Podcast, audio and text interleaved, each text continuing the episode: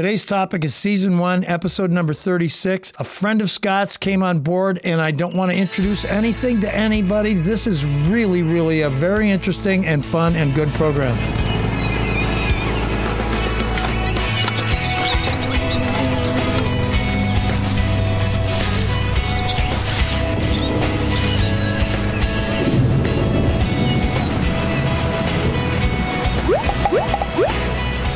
So, Mike, I have our guest, Yes. an old time friend that she posted something on Facebook, and I was just like, this is brilliant. This Old is brilliant. Old time friend or a long time friend? A long time friend. Yeah, I mean, old She, time is she was actually an in, she was intern at my former employee. Then she's a long time friend because you're old. Yes, All right. not as old as you. Touche. Anyway, so she, I, Facebook friends, she posted something that the the city is doing uh, or talking about letting tiny homes into the area, and for for whatever reason, you know, who's building them, who's living in them, doesn't matter to me. She had a great point, and they were talking about this. They were talking about the city may have a little along the line of Thomas Jackson, I guess, a little bit, uh, urban gardener, issues with tiny homes and what you can plant landscape wise. And she said, wait a minute. You know, if if if you're trying to sustain in this tiny home, you you have the mentality of also doing some type of edible food in your lot. So why not take, you know, instead of planting four beautiful boxwoods out front, plant two and plant two like blueberry bushes or something along that line, and something edible because you, a tiny home, the whole idea is self-sustaining type of things. Is are you saying that she's saying that the city's like a homeowners association where they're saying Yes, thank you. That's brilliant. That's well. That's I don't like. I hate that. Is she? she is she here with us right now? She is here with us now. Everybody, Come on in. Welcome, Annie Johnson, everybody. Hello, Hi, thank you guys for having me. So I just thought it would be brilliant for uh, somebody, your basic homeowner, which Annie is, family, husband, all that, 30 dogs, She 30 has cats. point seven I'm eight just- children. yeah, 2.8. All right. But she came up with a great idea that I think can be spread across the country and to everybody listening. And I don't care what city or state you're in. If people have an issue with, uh, like you said, a homeowner type of situation, homeowners association, um, these some of these bushes that she's talking about using are almost looking like a boxwood. I mean, it's not like in your face. I have a garden right here. Yeah, and so if you still use the same ideas and the same, um, what's the word I want, but like the same look and the same height differences as you would normally with landscaping in general, just for ornamentals, and then you use those same rules as an ornamental, but you put in edible landscaping. So you'd use a blueberry bush in place of a boxwood, and they'd still be bushes. Or you'd use strawberries in place of ivory or something as a ground cover. You'd still use those same heights and those same dimensions, but you'd use edibles in place of ornamentals. Can they put in something that's going to be now? We're talking sustainable plants, something that you can basically feed off of. It's kind of like having the you know the family goat out in the backyard 150 years ago. Um, except this is a growing plant. Can we, you know, we're talking about the tiny houses, right? Yeah. And so I originally was thinking um, with the tiny houses, because most people that are going to have that are going to be on a tighter budget instead of uh, putting anything that's ornamental and isn't serving a purpose. Right. That's where it'd be really great to have edible landscaping because then it's less money that you're spending on your grocery budget because you already have it on your property. and right there the show is over that that's just brilliant because and and that i'm not saying that's unique idea i'm just saying that this idea needs to be spread across the country and that's why Absolutely. Yeah, I hope it's not over because I have a lot of questions. no no i'm what- just teasing but i'm just saying that's it in a nutshell i mean you know take this idea and run with it everybody Well, that's just it. I like the idea too, and I did a little bit of research when you brought it to my attention. I was looking this up and these up, and these are these are cool houses. I mean, they're going to fluctuate. This doesn't necessarily mean that you're going to put mother-in-law in the backyard in a tiny house, or make a decent she shed where if you get in an argument with your husband, You can go out there and spend two weeks out there and make them, you know, "Well, honey, I apologize, that type of thing. This can be something that is actually functional for um, people to have their own independence. Uh, sustainability, like you're talking about the food. Now, did you have any ideas? I mean, I'm I'm I'm in agreement with you. You're going to need something there that's going to be, you know, in the middle of wintertime, it's not going to look like it's a bunch of dead plants.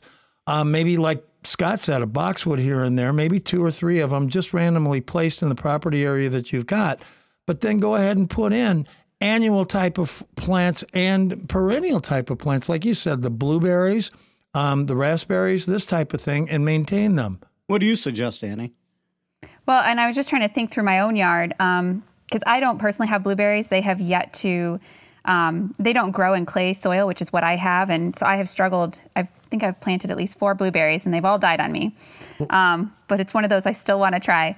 Now the strawberries do actually keep their foliage uh, through the winter, and they just get covered in snow. So that would be something that wouldn't look dead. Um, the raspberries lose all their foliage, and they do spread like wildfire. So it's not something you want to put somewhere where you're not going to be able to maintain it and keep it. Plus, a lot of times they have um, thorns, so it's not something you want near high traffic areas, but they do look pretty in the winter. Well, the raspberries also are only going to produce fruit on new growth. Um, Correct. They, they, think the rose bushes. I mean, when you do the trimming, you do the continued maintaining. I mean, you can whack and hack at them, but I prefer you make them look pretty. But that'll guarantee that you're going to get some type of flower next year, thus some type of fruit that's going to follow up with it. Exactly, and any any place that you would put a deciduous tree, you could easily put um, an apple or a plum or a peach or cherry tree. Any of those um, are they perform just like a deciduous tree. I mean, rather than just having, you know, something like a maple tree to give you shade, you can have a, this is a tiny home. You can use an apple tree that they're dwarf that won't get any taller than about 20 feet, but you're still going to have something sustainable. Exactly. And especially if your neighbors plant an apple tree, then you would get obviously a lot more of a harvest. Cross pollination. Uh, uh, all right. Now, what kind of vegetables are you talking about to put out there? I mean, I've seen beans that have the most beautiful flowers in the world. And then if you have a trellis, you can have them climb up and you can help basically go, you know, pick them, eat them raw, or go ahead and, you know, give them to your neighbor or cook them. What's your intent and what's your idea here? So for trellises, um, I was thinking grapes, which I haven't tried yet, but I have seen other people grow them actually along their chain link fence um, by their driveway and around their yard. I've seen people grow grapes as well, and that just looks like a, a woody vine in the winter. But those would be great, and they're beautiful foliage during the summer months. Um, I've also just grown um, a loofah plant just for fun. I wanted to try a loofah squash, and it took over the entire side of my garage and made beautiful um, green foliage. But it, then it also had a beautiful yellow flower that smelled really sweet, and my girls used to pick them all and put them in their ears. Um, so loofahs are actually really well, and then you can. Um, well, pick the squash. Yeah, let me let me. I mean, is this something that's edible too? I mean, for those people that I'm with who will remain nameless, who don't know how to bathe, can you explain what a loofah squash is and what it does? So I always thought, which you know, this is my ignorance. I always thought a loofah was some sort of sponge that came from the ocean, but it's actually a squash. It's yes. Um, and you can eat it when it's young and tender. I did find you can eat it. Um, I was growing it to see if I can make loofah sponges. So you have to let it grow, and it's supposed to wither on the vine, and then you I believe you're supposed to peel the skin and dry it out. You can bleach it, and then that way you can go ahead and use it as a sponge, and then you compost it when you're done with it. Which again, sustainability was super cool to me um, because our season is a little bit um, colder up here. I had to pick them a little bit early and let them dry in the sun.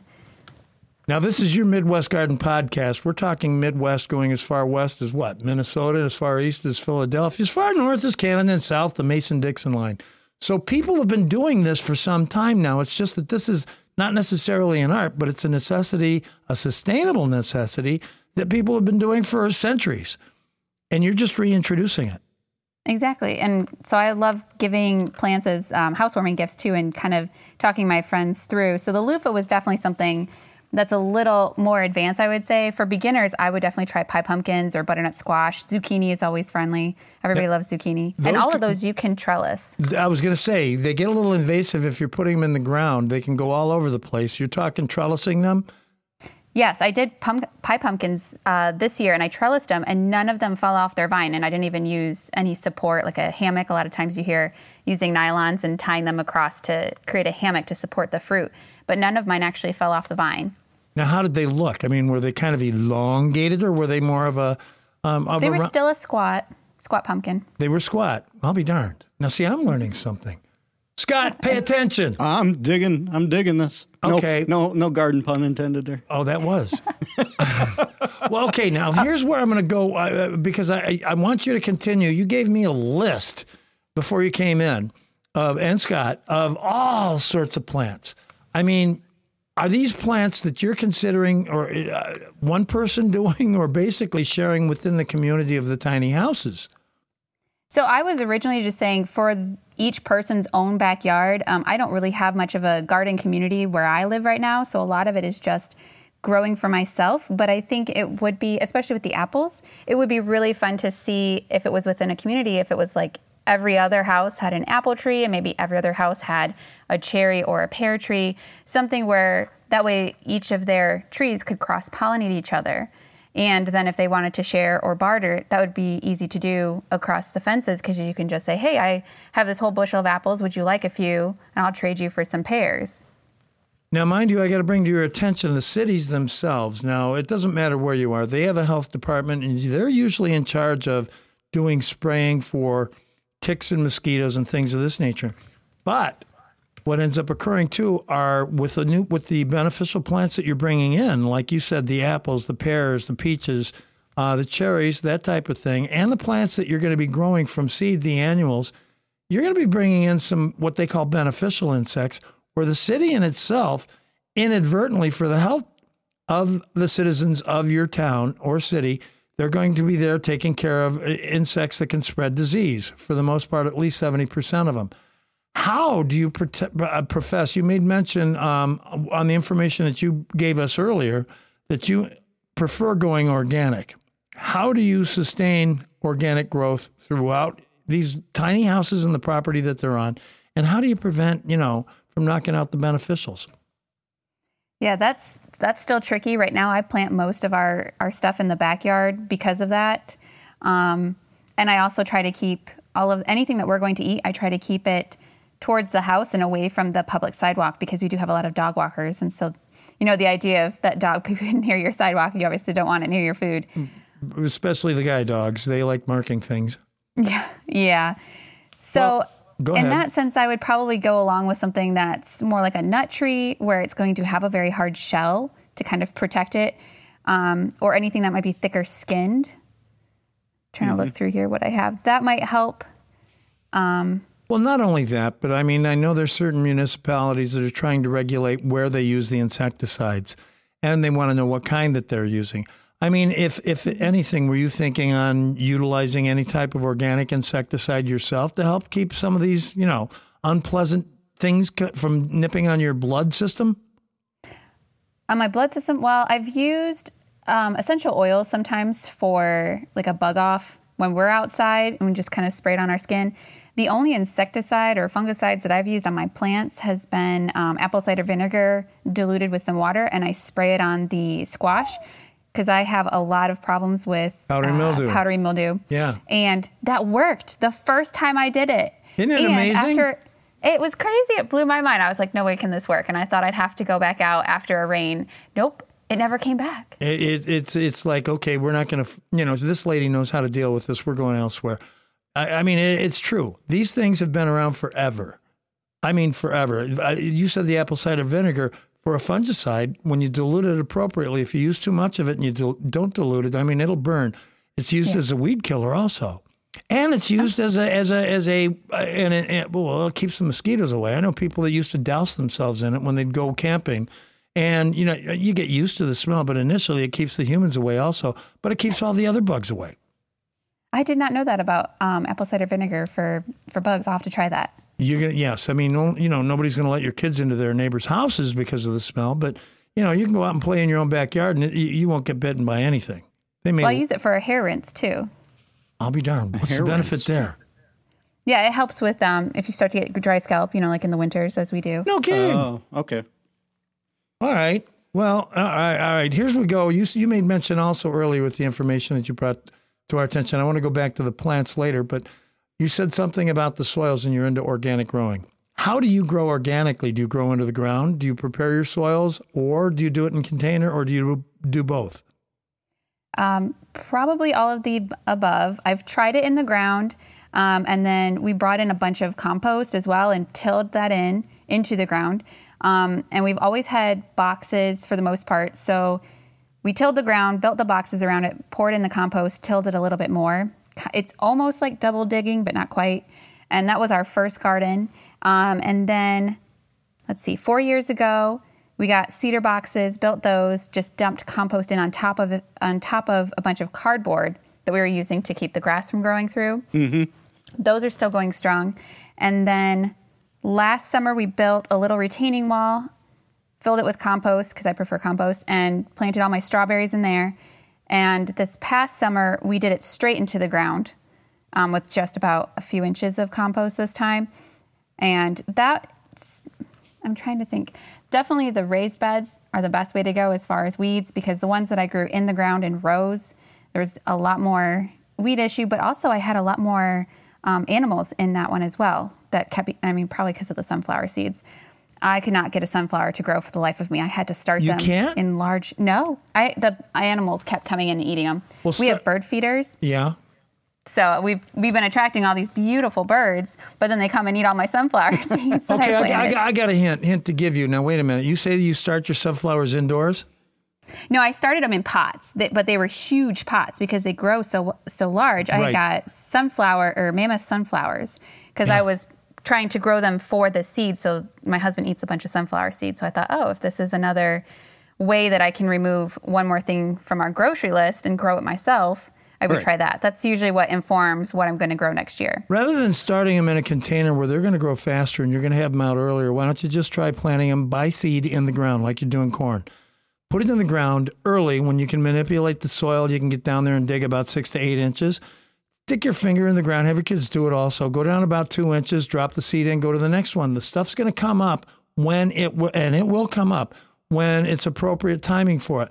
By that time, the critters that want to go and eat other things are going to focus on other things rather than your sunflower seed because I mean, look, they're going to go for the lettuce, they're going to go for the early cucumber that you put in.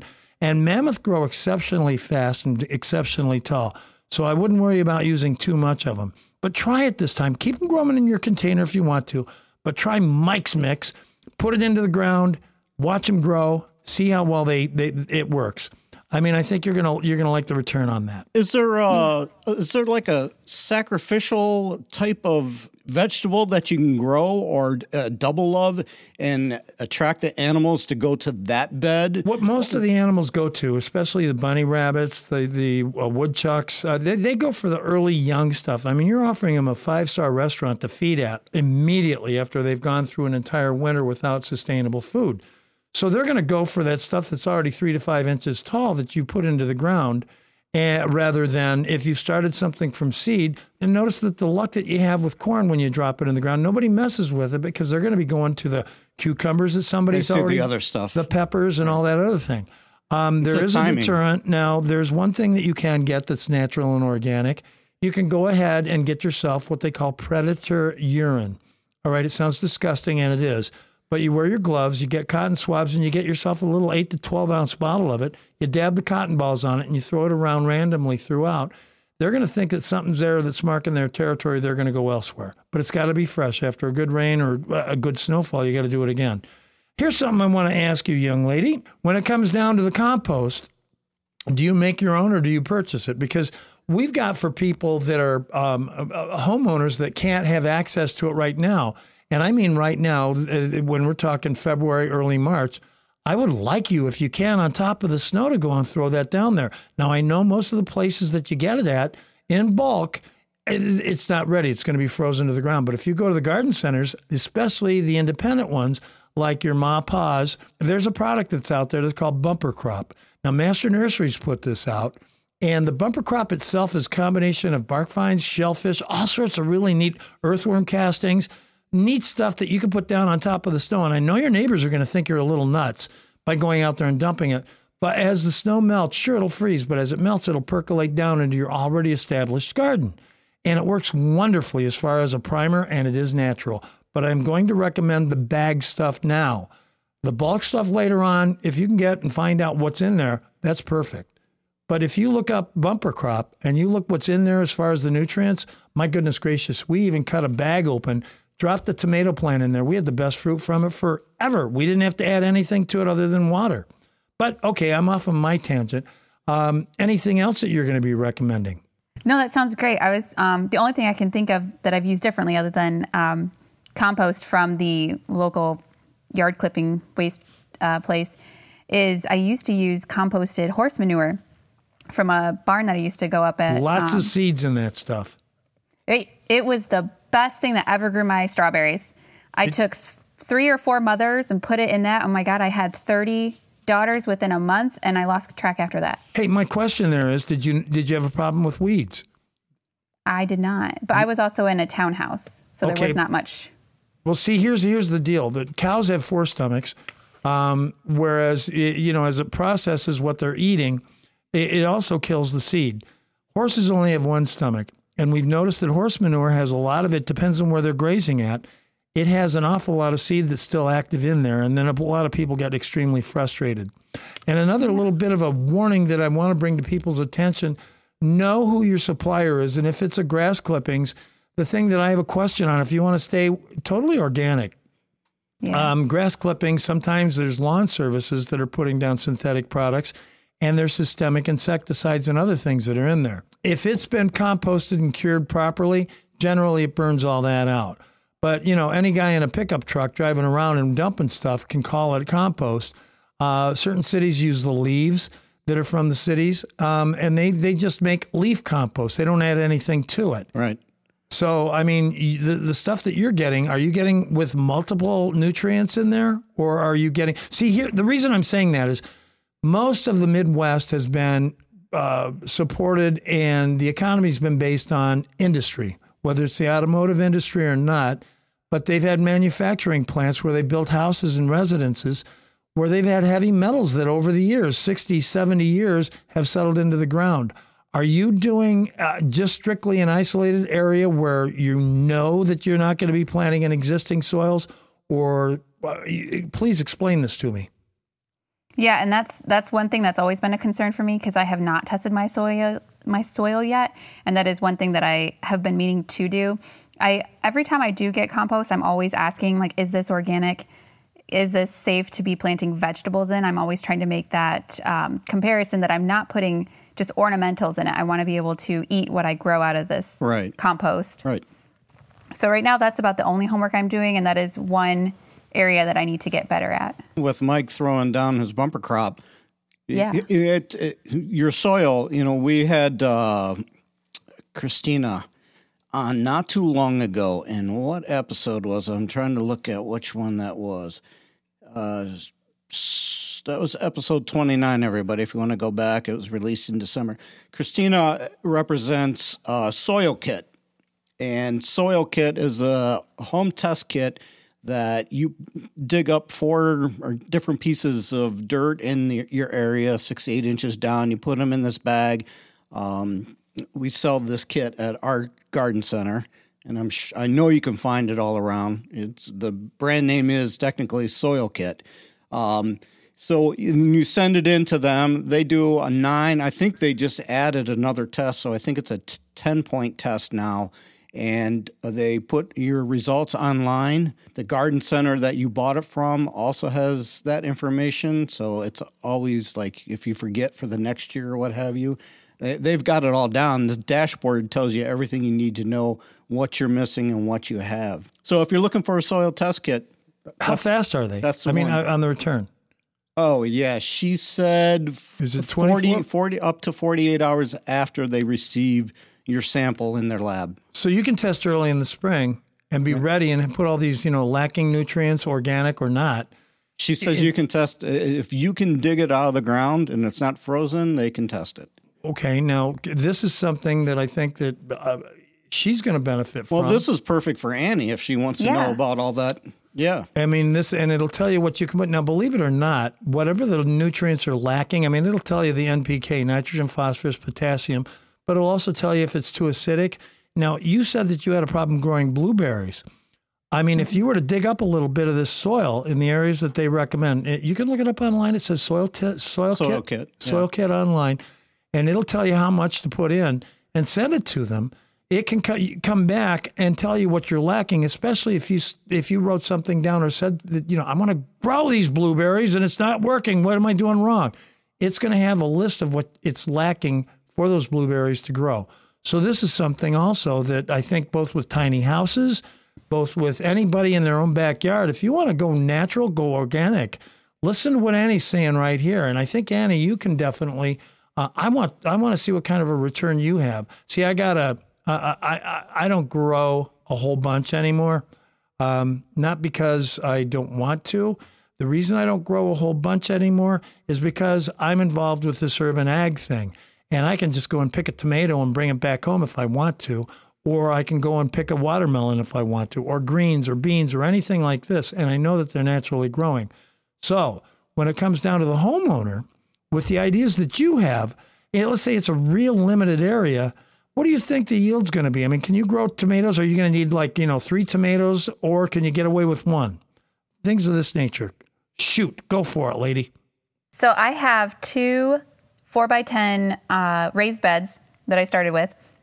And I have uh, Roma tomatoes that I started growing, I don't even know how many years ago. And I had grown them in, with the intention of making tomato sauce, soup, what have yous. Maybe someday I'd make ketchup. But, um, but what's great about them, if you will, is that those seeds are so prolific. As you know, you always have volunteers every year. And so at this point, I don't even plant tomato seeds anymore. They just come up on their own. Uh, you, so, you, the Romas are doing that? No, these are heirloom yes. then. Because yes, they are. Generally, the hybrids or the genetically modified ones will they'll come up, but they're not going to produce fruit. So, so I want getting... to say these are Amish paste ones. Oh, and, for goodness gracious! That yes. Yeah, so they're Amish paste, and so I, like I said, they're probably over five years plus since I last actually bought a packet of seeds. And so they come up every year, and I'm pretty sure they're indeterminate. So they just keep growing and keep producing. And I think I keep about um, maybe eight, eight or 10 of those plants. And I'm always giving away tomatoes, and they're so beautiful. Do you remember when the old timers used to give tomatoes when you were growing up to your mother? You go, oh, yeah. What do you want that for? Ah, I'm not eating. Yeah. Now it's like, oh, give me more. I, yes, and my, my mother's always asking for more. And actually, we have um, on the other side of our block when we go for a walk, there's one guy that grows. He only grows peppers and tomatoes, and so he always has a table out that says "Take some, leaves some." Does he really? Now, mm-hmm. how does the taste differ from the stuff that you buy at your standard supermarket? So I can't talk for tomatoes because I actually don't eat raw tomatoes. What? Um, what? I what? know. I'm so unfortunate. I am the rye weirdest bread, gardener. Butter, mayonnaise with salt and pepper on it, and a little bit of uh, you know, you know, Chardonnay. Oh my God, lady! I am the weirdest gardener. I actually, I'm technically, I'm allergic to fresh tomatoes. There's something about the, oh, the chemistry in it, and it's mm-hmm, it's something with it being fresh. I actually will have hives, but once it's cooked down, so if it's sauce or spaghetti sauce or something like that, then I can eat it and I won't have a oh, reaction. Now I feel awful. All right. I no, apologize. you're fine. no, and I want to like them. I've even tried growing cherry tomatoes one year. I had those um, yellow cherry tomatoes, and they look so beautiful and they kind of taste okay to me, but at the same time, it's it's still that bodily reaction where I'm like, Ugh, okay, let's get away like from it. tomatoes. You're an organic and you're a natural grower. What else do you grow that you can pick raw and eat it? That I pick raw and eat. Um, do I even eat any of it raw? Oh Probably just goodness. the lettuce. I know raspberries. Raspberries are probably honestly like my kids would go out every year this past every day this past summer for um, a week and a half, and they went out and picked raspberries. It was almost like releasing the hounds. They ran are to the they back sweet? garden. Are they sweet? Yeah, they are actually. Um, I love my raspberries because they come from my parents' uh, old house where I grew up. Um, and it was the Tidkey house that was built in 1904. So who knows where the raspberries originated, but they grow the perimeter of this property. And so when I bought this house here, I dug up some of the canes and the roots and I planted them at my in the back of my yard. That's and cool. so these are um, black raspberries. I love them.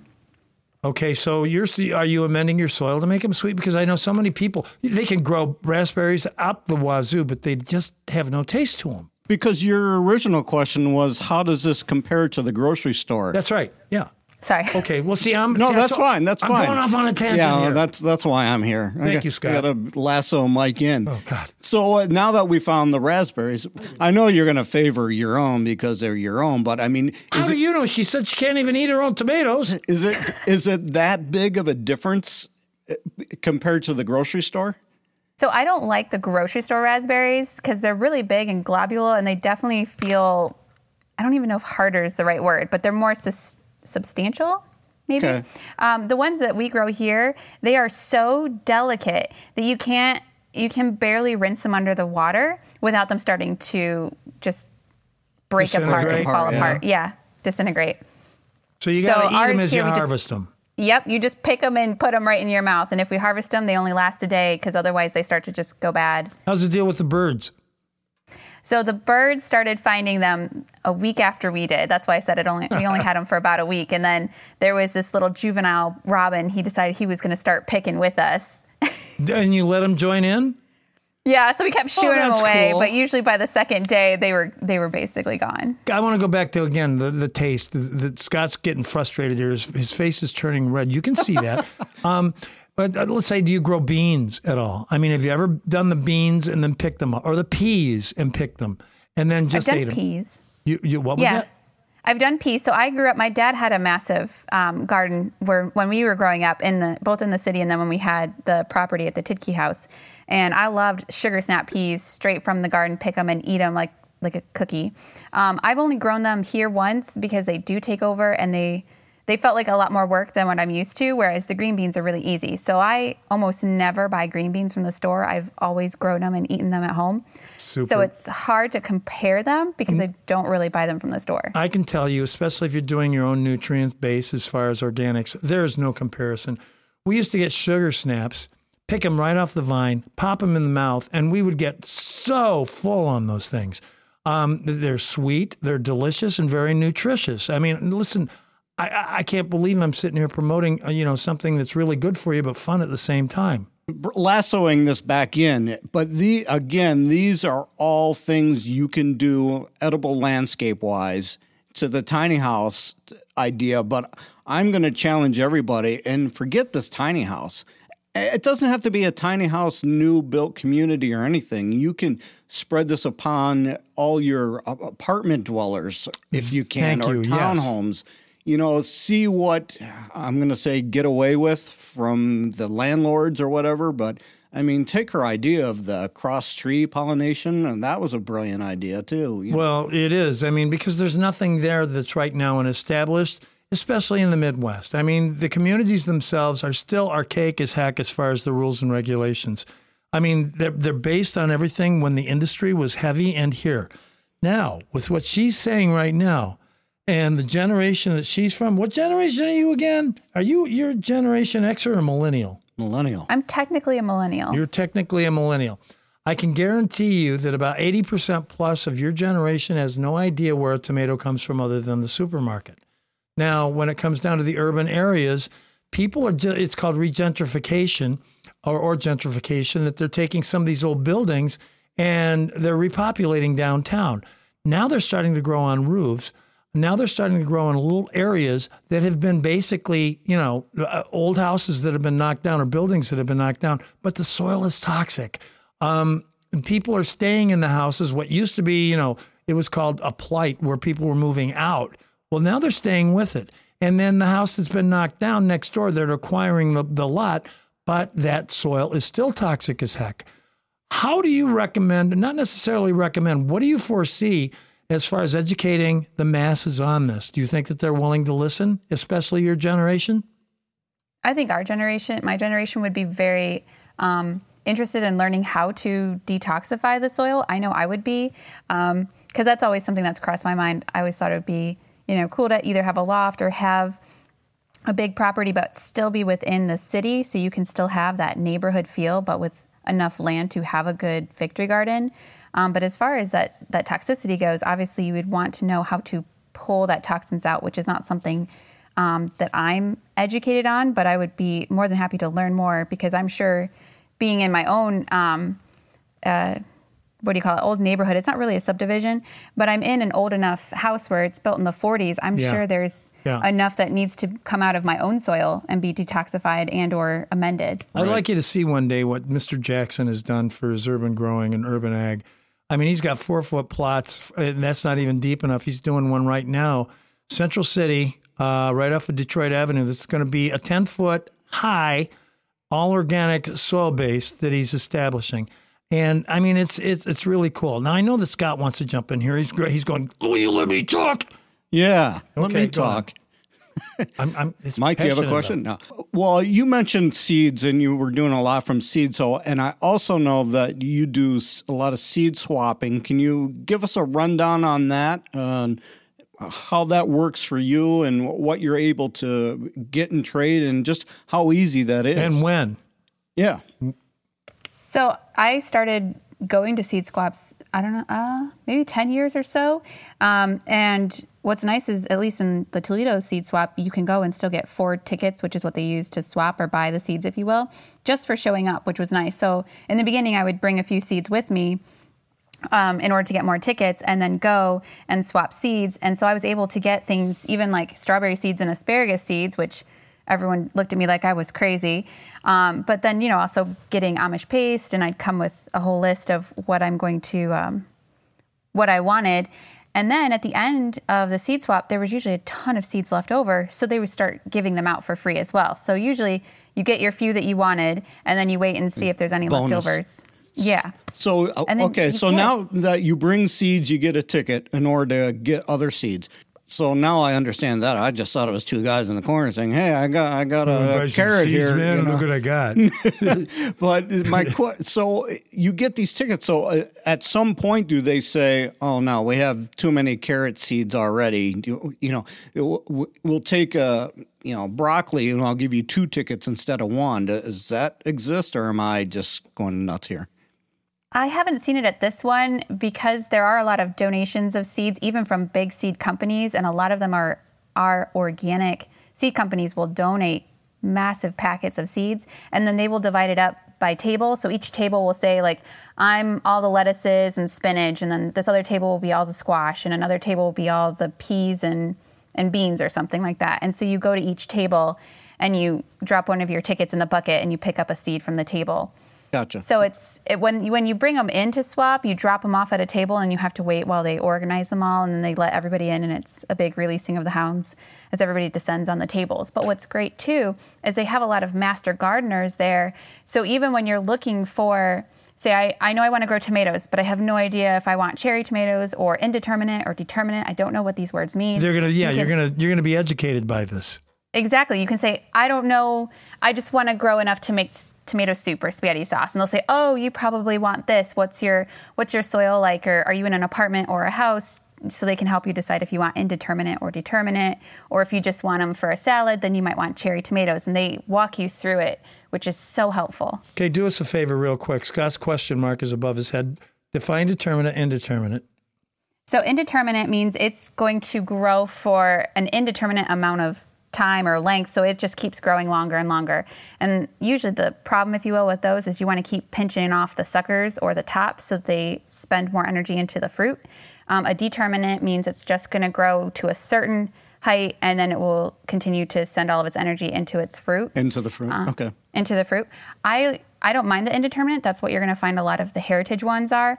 Plus, then as you pick off some of the suckers, or if you cut off um, a lop of the the vine and it has a couple leaves on it, you can actually put that in the ground and it will root and start another plant. So I've done that a few times when somebody's like, "Oh, you have tomatoes? I I totally missed the plant swap and I never started my seeds." You say, "Oh, I'll just snip a cutting off." And usually I can get it to root if you bury uh, a couple inches of the stem in the ground and it will root and take off and it'll start its own plant. Have you ever tried doing any of the indeterminates inside? Um, I've only started them inside. I've never actually tried growing them inside. We've had people at uh, Scott's, um, well, I'll name it because they're a sponsor of ours. It's Yeah. Black Diamond Garden Center. Uh, we've had people that have come in and they've been growing indoors, i.e., the same way that you do outdoors. They're doing it naturally. They're doing it with, of course, you're getting other people that are going to be growing other things, but we don't ask, we don't tell. But when it comes down to the real tomatoes, the natural ingredients, the lighting, et cetera. I mean, once you get this bug, and I think you've got it and you're sharing it with the rest of us, I mean, there's no letting go. Uh, so in this case, you start them indoors. How early do you start yours indoors? I try to start them in February. Usually, that's usually February, March is when I get the bug to really get started. Of course, with the way the world is now with COVID and that, it's kind of dampened it a little bit. Um, and I usually focus more on beets and kohlrabi um, and pumpkins and that. So those I start a little bit later. closer to um, April. Well, I'll tell you at the garden center last year with the COVID, we ran out of topsoil several times because everybody, you know, we've talked about this before. Everybody's building these planters and going crazy, something for the kids to do. Our seed selection was wiped out in no time. Um, it, it, was crazy, and they're really thinking. Uh, all the uh, experts nationally are thinking about it's going to happen again this year. People caught that bug a little bit, and they're going to do it again. And like the kids are basically still home from school, so. Yeah, that's what I heard from my master gardener friend too. Not only is this stuff toxic. I mean, we're talking toxicity in the soils, but yeah, I want to. I want you to know. Do you know exactly? Does anybody out there really know where their food is coming from? I always try to look at labels when I do buy things that are out of season, which kind of raises my hair a little bit because I'm always like, I don't want to buy it if it's coming from, you know, Mexico or across the seas South or America, like or if it's coming. See, mm-hmm. they, they, the federal government just allowed or took off or is allowing uh, meat packers not to have labeled where you where that meat is coming from. Before we used to be able to let's say I, I enjoy I, I, I love uh, making hash and I make it out of corned beef, the canned stuff. Well, that comes from South America. I don't really have a problem with that. However, they don't have to do that anymore. So you're just grabbing the meat and you don't know where it's coming from. Same's going to be holding true with your vegetables. Where in the world is it coming from? If you go to certain well places that are selling mass quantities of what they call fresh vegetables, 90% of those aren't coming from the United States. No. And that's that's why I always say I I try to start my seeds based on my grocery list. So one of the first ones I really really wanted to grow was a banana, and obviously you can't grow bananas here. But did you know that pawpaws are basically a like a yes. winter yeah, I was so excited by these pawpaws, and I have forever been wanting to start them. I finally found um, somebody down in Kentucky has groves of pawpaws, and they sell the seeds. And I finally ordered some seeds, but I have yet to actually take the plunge and start them. They, those, that fruit has remedial purposes too. Thomas Jackson is growing those. I mean, he's going all back now. The pawpaw itself, there's a guy down the street that's got three of them because he thought they were pretty. The fruit is very, very, very, very remedial as far as antioxidants, as far as nutrients, as far as anything else. But the garden centers of the old, um, from the 50s on, after World War II, all people wanted to do was make things look pretty and convenient and fast. Now we're going back. The pendulum has swung all the way back to where, like you said, with the pawpaws, there's other trees that are out there that people generally sassafras. I mean, there's I'm, a, I'm, just going to say, all the old timers have been listening to this show is like, uh, all you guys been doing is describing back to land. That's exactly yeah. what it is. Exactly. I mean, there's a reason. I mean, we are put on this earth for something. We can sustain ourselves on this. What Mother Nature, God, or your higher power, whatever you want to call it, has placed here, and the knowledge, the knowledge on growing these things. This young lady is already, uh, you know, investigating. It's almost like she was born with the curiosity as to how to do this. The knowledge of doing this is starting to be erased.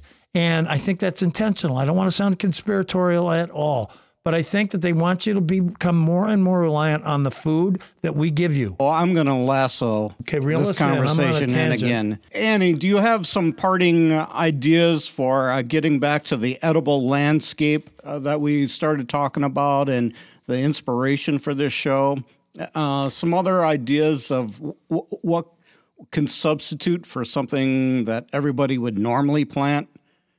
Yeah, so I always try to start anybody that asks uh, with rhubarb in place of hostas. I think every house has at least one hosta, and everything I ever read on boards talk about like, well, I don't get direct sun, or I only get an hour of sun a day. And rhubarb is probably the easiest thing because it is um, perennial and it's so easy to grow, and you can just tear it off and go make oh, you know rhubarb pie or what have you with it and I don't even think that the leaves go away, so it still looks like it's an ornamental in the winter. In the well, close to the wintertime, they're very, very hardy, and there's about four different varieties, three of which you can grow up here like a weed, but they have colorful stalks, and the richness of the leaves themselves does exactly what the hostas are there for.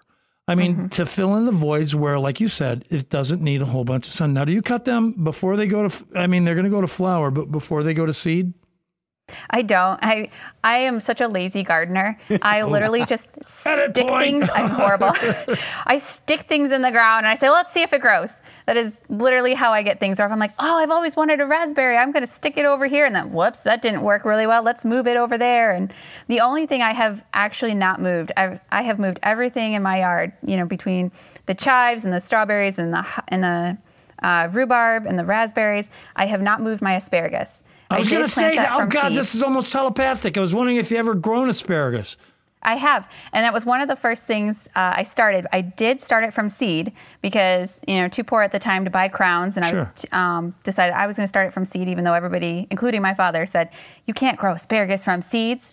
And I did it. I was so proud of myself. I do wish I could move it because, of course, the place that I put it it was not enough out of the way. It's a little bit more in the middle well, of our yard. Here's but. something a little bit. I've had an old timer, and I learned so many things from old timers. And I'll let Scott do the segue to closing down. But the old timers used to tell me that the most abusive place and less uh, paid attention place on your property is the best place for your asparagus. I go, what? He goes, yes. If you've got gravel, if you've got salt, if you've got certain things, I mean, that you can put on there, and even when the spears come up, you can step on them. That makes them stronger and hardier. I'm going, really? And tested it out. It is working. You used to find it during the Depression era growing like a weed along the railroad tracks, people harvesting them there. Um, really? th- th- that is still, if you know what to look for, you can still do that. So Scott's going, Mike, shut the heck up. Okay, I'm shutting up. Thanks. hey, so do you have a couple other quick ones that you can spit out? So, so rhubarb for hosta, um, fruit or nut trees for any any place that you need uh, deciduous shade. Uh, strawberries for ground cover, those you would need a lot more sun for in order to produce fruit. I have one of my first uh, balcony gardens. I tried to grow anything fruiting, but I didn't have enough sunlight, so those obviously didn't produce. Blueberries, like I said, for boxwood, again, I don't have personal experience with. Um, what else? Oh, spinach and lettuce in window boxes. Those are another great one for shade because mm. if you don't get a whole lot of sun, they won't bolt, so they'll actually last longer. Chives and lavender are another great one. Chives um, are one where you just pick and eat. So that's one that we do eat raw. My kids go out and pick that all the time. Um, then you can also do a kitchen garden just off the back, either in pots or in the ground, and put all the herbs that you would normally keep in your spice cabinet, like basil, cilantro, oregano, marjoram, thyme, rosemary, chamomile. Wow. Um, yeah, all those you can grow super easy. You want to be careful with mint because it will spread everywhere. This is kind of like you're an earth mother. I mean, kicking in where the hippies left off in the late 60s, early 70s. This is I wild. I mean, serious. This is cool. Well, and I would say if you do have a little space to put a vegetable garden or a little patch, I would definitely recommend beets, kohlrabi, um, bush beans. Bush beans are great because they don't grow super tall and they can support each other and you can plant them really close together. Um, and basil. Oh, you can't get enough of basil. Every time you walk past it, it smells like uh, pesto. I just want to challenge everybody listening to take these ideas that Annie has given us for the past 45 minutes and take them, you know, if there's a city council meeting and you know they're talking about housing or, you know, changing some laws or rules and just kind of promote. It doesn't have to be a whole garden. Get it, involved. It, you know, you only need a couple tomato plants to have a harvest good enough for yourself. So, mm-hmm. you know, swap a couple things out and just uh, take this to the city council and just say, you know, hey, it doesn't have to be a big garden. It could just be a couple nice, you know, yeah, let's go bushes back. and then some edible bushes and then, you know. Don't let the big brother tell you what to do. Always question authority, Abbie Hoffman. All right. no, I'm not. I'm just, you know, it's just a no, smart. it's just a smart you. move. No matter what side you're on, it's just you know the cities are there to protect the communities. I mean, we've had some people in my neighborhood trying to plant gardens out front, and it's just you know, come on. There, there's a point. It depends on how big it is. Now, I am going to be the opposite person here. It depends on how big it is because they were getting, uh, uh they're getting out of control. So therefore, I like the city rule. But, but like with Annie here, you know what I've been doing, and I'm so amazed that she came up with this too. I have oak leaf hydrangeas in my front yard.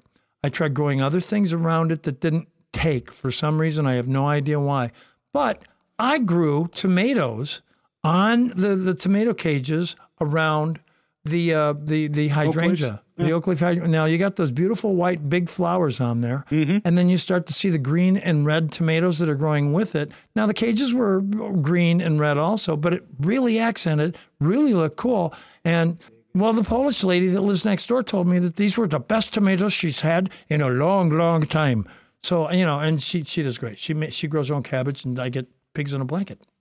Well, Annie, I thank you for coming on and uh, letting me take advantage of your Facebook post there and kind of talk about this and how to spread. Uh, s- I'm, I'm going to call it tiny gardening around. Why not? If it's going to tiny houses, If it's going to tiny houses, how it spreads tiny gardening and be micro gardening. You can do this. Yeah, I thank you for having me on. I'm glad I get to spread the idea because it's one that I've I've been trying to share with my friends too, and I'm really passionate about it. It doesn't have to be ugly or or boring, especially like you said with your front yard. If you can intersperse edibles and make it look pretty. Yeah. right.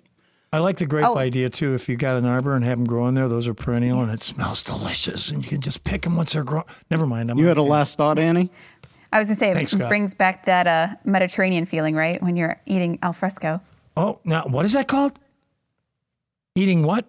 Al fresco outside. That's not a vegetable. All right. I was going to say one other thing, um, one other great thing. If you don't have a plant swap nearby, you can also search plant cycle or free cycle, kind of like the end of a bicycle. It's free. C Y C L E. C Y C L E. Do it again. Free. Free F R E E cycle C Y C L E. And if you search free cycle or plant cycle uh, in your Google search, along with wherever you're located, you might be able to find your local free cycle group. And you can find plants and seeds that way as well, along with um, any tools you might need for gardening. Great. And don't forget, you can get your bumper crop right now and put it down on top of the snow. Let the neighbors talk about you. Bumper crop need from your do that. master nurseries. Go put it right on the soil. And that's soil kit, Annie. Soil Kit, Yes. S O I L K I T. Look it up online. And uh, honestly, they'll tell you what you can do. Experiment. I think you're going to be able to grow the blueberries. All right. Oh, I Thanks, hope so. Thank you. Thanks, everybody, for joining in. If you Bye-bye. have uh, any ideas uh, to add to this, go to our Facebook page and start a thread or or just attach uh, your question and comments. So I always post the uh, the graphic for each episode in there. You can go below that and hit a comment and give us some uh, edible landscape options. You know, like she As long was as saying. it's legal. As long as she was saying, you know, swap this for a hosta, swap this for a boxwood, that would be awesome. Thanks, everybody. Have a great one. We'll see you next show. Thanks for listening to Your Midwest Garden. If you like today's conversation, please share this podcast with friends and family. And don't forget to click on the subscribe button so you won't miss any future episodes. Plus, if you have any show topics you'd like us to discuss, head on over to our sponsor's Facebook page, which is Black Diamond Garden Center, and message them your topic idea. For all of us at Your Midwest Garden Podcast, I'm Michael Rourke, the Garden Guy. Hope you enjoyed today's conversation.